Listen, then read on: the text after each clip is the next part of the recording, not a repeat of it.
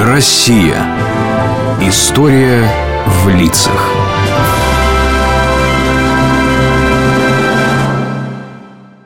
Ура! Вперед, солдаты! В солдатиков играешь?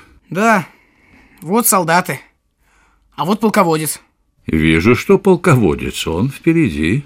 Потому что смелый и хочет наступать. Кстати, в истории нашей страны был такой полководец, который прославился множеством разных красивых и мощных наступательных операций. Кто это? Расскажи скорей. Ну, слушай, звали его Георгий Жуков. Он родился 1 декабря 1896 года в Калужской области в крестьянской семье. Крестили его в честь Георгия Победоносца. Начальную церковно-приходскую школу он закончил с похвальным листом. Потом, уже являясь подмастерьем в мастерской скорняка меховых дел мастера, вечерами ходил получать дополнительное образование и достиг своего. Но не только учился хорошо Георгий. Он был воспитан патриотом, настоящим мужчиной. Плоды такого воспитания проявились уже на первом его жизненном экзамене. В 1914 году началась война, а через год мобилизации подлежал и Жуков. Говорю, Георгий, давай устрою тебе отсрочку или вообще освобожу. Я ж твой дядька или нет? А. Смотри вокруг, сколько раненых приходит оттуда И что он мне отвечает? Что? А? Ты же, отец, догадываешься Догадываюсь Вот-вот да еще как бахнет по столу Тупнет ногой и говорит Я, дескать, обязан защищать родину Не посрамил, бать Подожди! Я ему говорю, тогда Иди, учись на прапорщика, диплом у тебя есть, будешь командиром. А. И опять по столу бабах. А. Что же ты, я, говорит, 19-летний мальчишка, пойду командовать взводом или начальствовать над бывалыми солдатами? Ишь ты! А! Жуков показал себя мужественным бойцом и умным. Сумел взять в плен немецкого офицера, за что получил награду был ранен, но вернулся домой с двумя Георгиевскими крестами. Через некоторое время Жуков вновь вернулся в армию, чтобы посвятить уже всю свою жизнь военной службе. Он отучился на кавалерийских курсах в Рязани и за три года вырос от командира взвода до командующего целым полком. За такие успехи Жукова направили в высшую кавалерийскую школу. Наверное, после этой школы его сразу назначили генералом. А вот и нет. Мало было отучиться за партой. Надо было пройти самую серьезную практику. Поэтому его назначали помощником разных известных командующих, чтобы он набирался от них опыта. Он послужил и в Самарской дивизии, и в Белорусском военном округе, и получил важнейший совет от одного великого человека.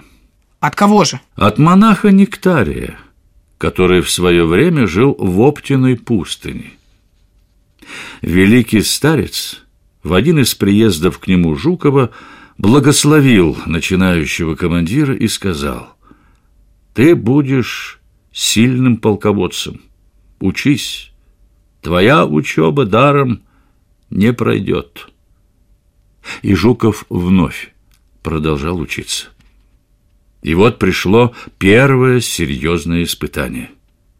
В Монголии, куда получил назначение Жуков, произошло мощное столкновение с японскими войсками на реке Халхингол.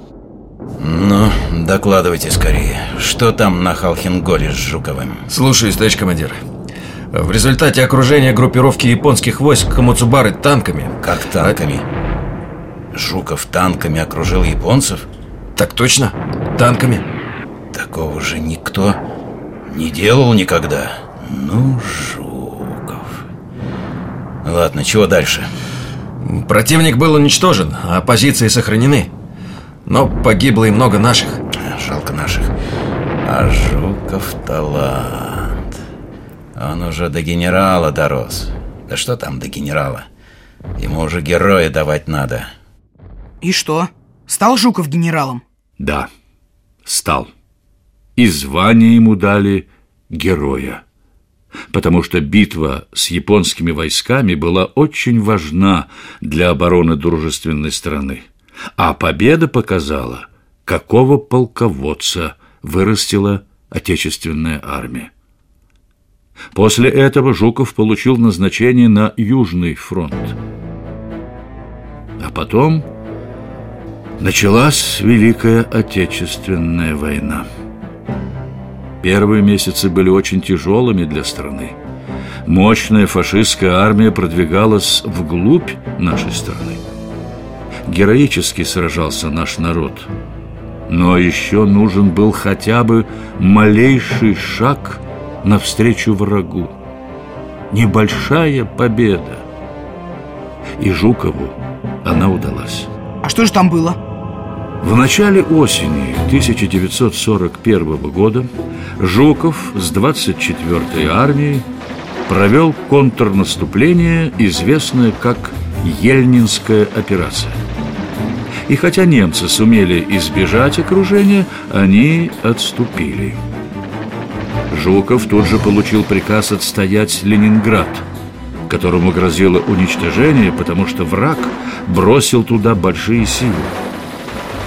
Это удалось сделать, но город оказался в долгой блокаде. А Жукова уже послали на другой фронт. Он начал готовить войска к наступлению. Враг подходил к Москве. Жуков, говорят, не спал 11 суток. Готовился. Он вошел в число командующих Западного фронта, который и повел теперь уже легендарное контрнаступление под Москвой. Фашисты были отброшены назад на несколько сотен километров. Это было первое, по-настоящему крупное поражение фашистов во всей Второй мировой войне. Да, эта победа была воспринята с огромным воодушевлением. Дальше у наших войск шло только наступление. Где-то быстрее, где-то медленнее, но враг отбрасывался все дальше и дальше. А Жукова тем временем назначили координировать операцию «Искра» по прорыву блокады Ленинграда. Город был окружен, а люди нуждались медицинской помощи, еде, тепле. Шел январь 1943 года. Победа! Победа! Блокаду прорвали! Ты-то откуда узнал? А я Жукову докладывал. Ему уже маршала дали, представляешь? Докладывал самому Жукову. Слушайте, захожу, он сидит уставший. Увидел меня, тут же встал, подтянулся. Докладывайте, говорит. Я ему и сообщаю. Вам присвоено звание маршала 18 января 1943 года.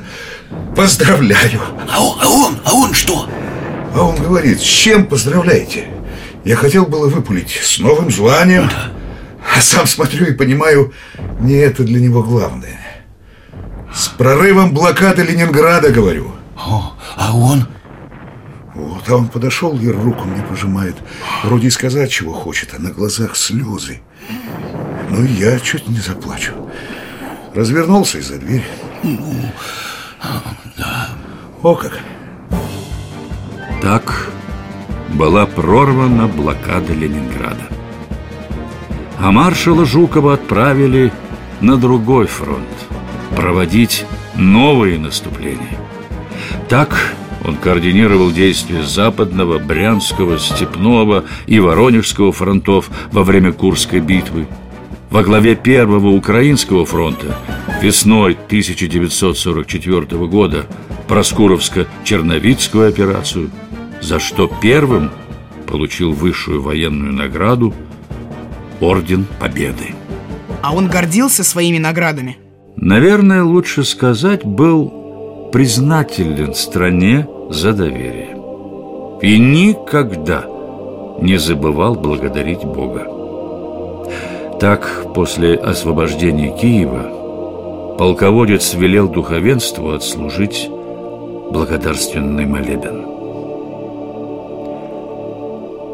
После освобождения своей земли 1945 году, уже во главе Первого Белорусского фронта, Жуков участвовал в освобождении Варшавы, а также в Берлинской операции. 8 мая 1945 года Жуков принял безоговорочную капитуляцию фашистов. А что же он стал делать после войны? Он остался в армии.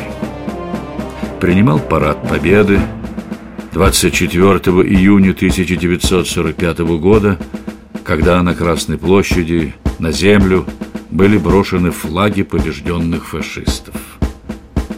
А 7 сентября от Советского Союза принимал парад в Берлине, в котором прошли союзные войска, воевавшие против Гитлера.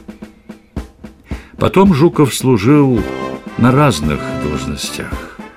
Был и министром обороны, четырежды герой страны, кавалер множества орденов и медалей, он все равно оставался скромным и быстрым на ответ. Скорее! Батюшка, отец Евгений, скорее! Посылку огромную привезли. Говорят, от Жукова. От Жукова? Бегу, матушка, бегу. Смотри-ка, мы на фронт посылали посылки бойцам А они, видать, нашему селу благодарность какую прислали. Да еще в такой огромной посылке. Знаю я, матушка, что за благодарность Жуков прислал Знаю. Беги, жителей созывай А я открывать буду. Хорошо, батюшка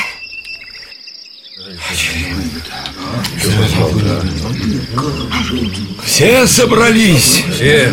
Все вроде. Ну вот, смотрите, чего нам Георгий Константинович прислал.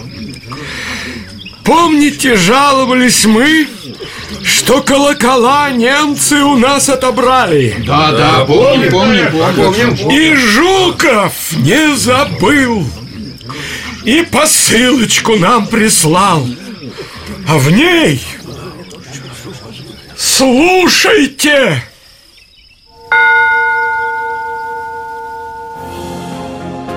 Да, он был, как говорят, плоть от плоти своего народа.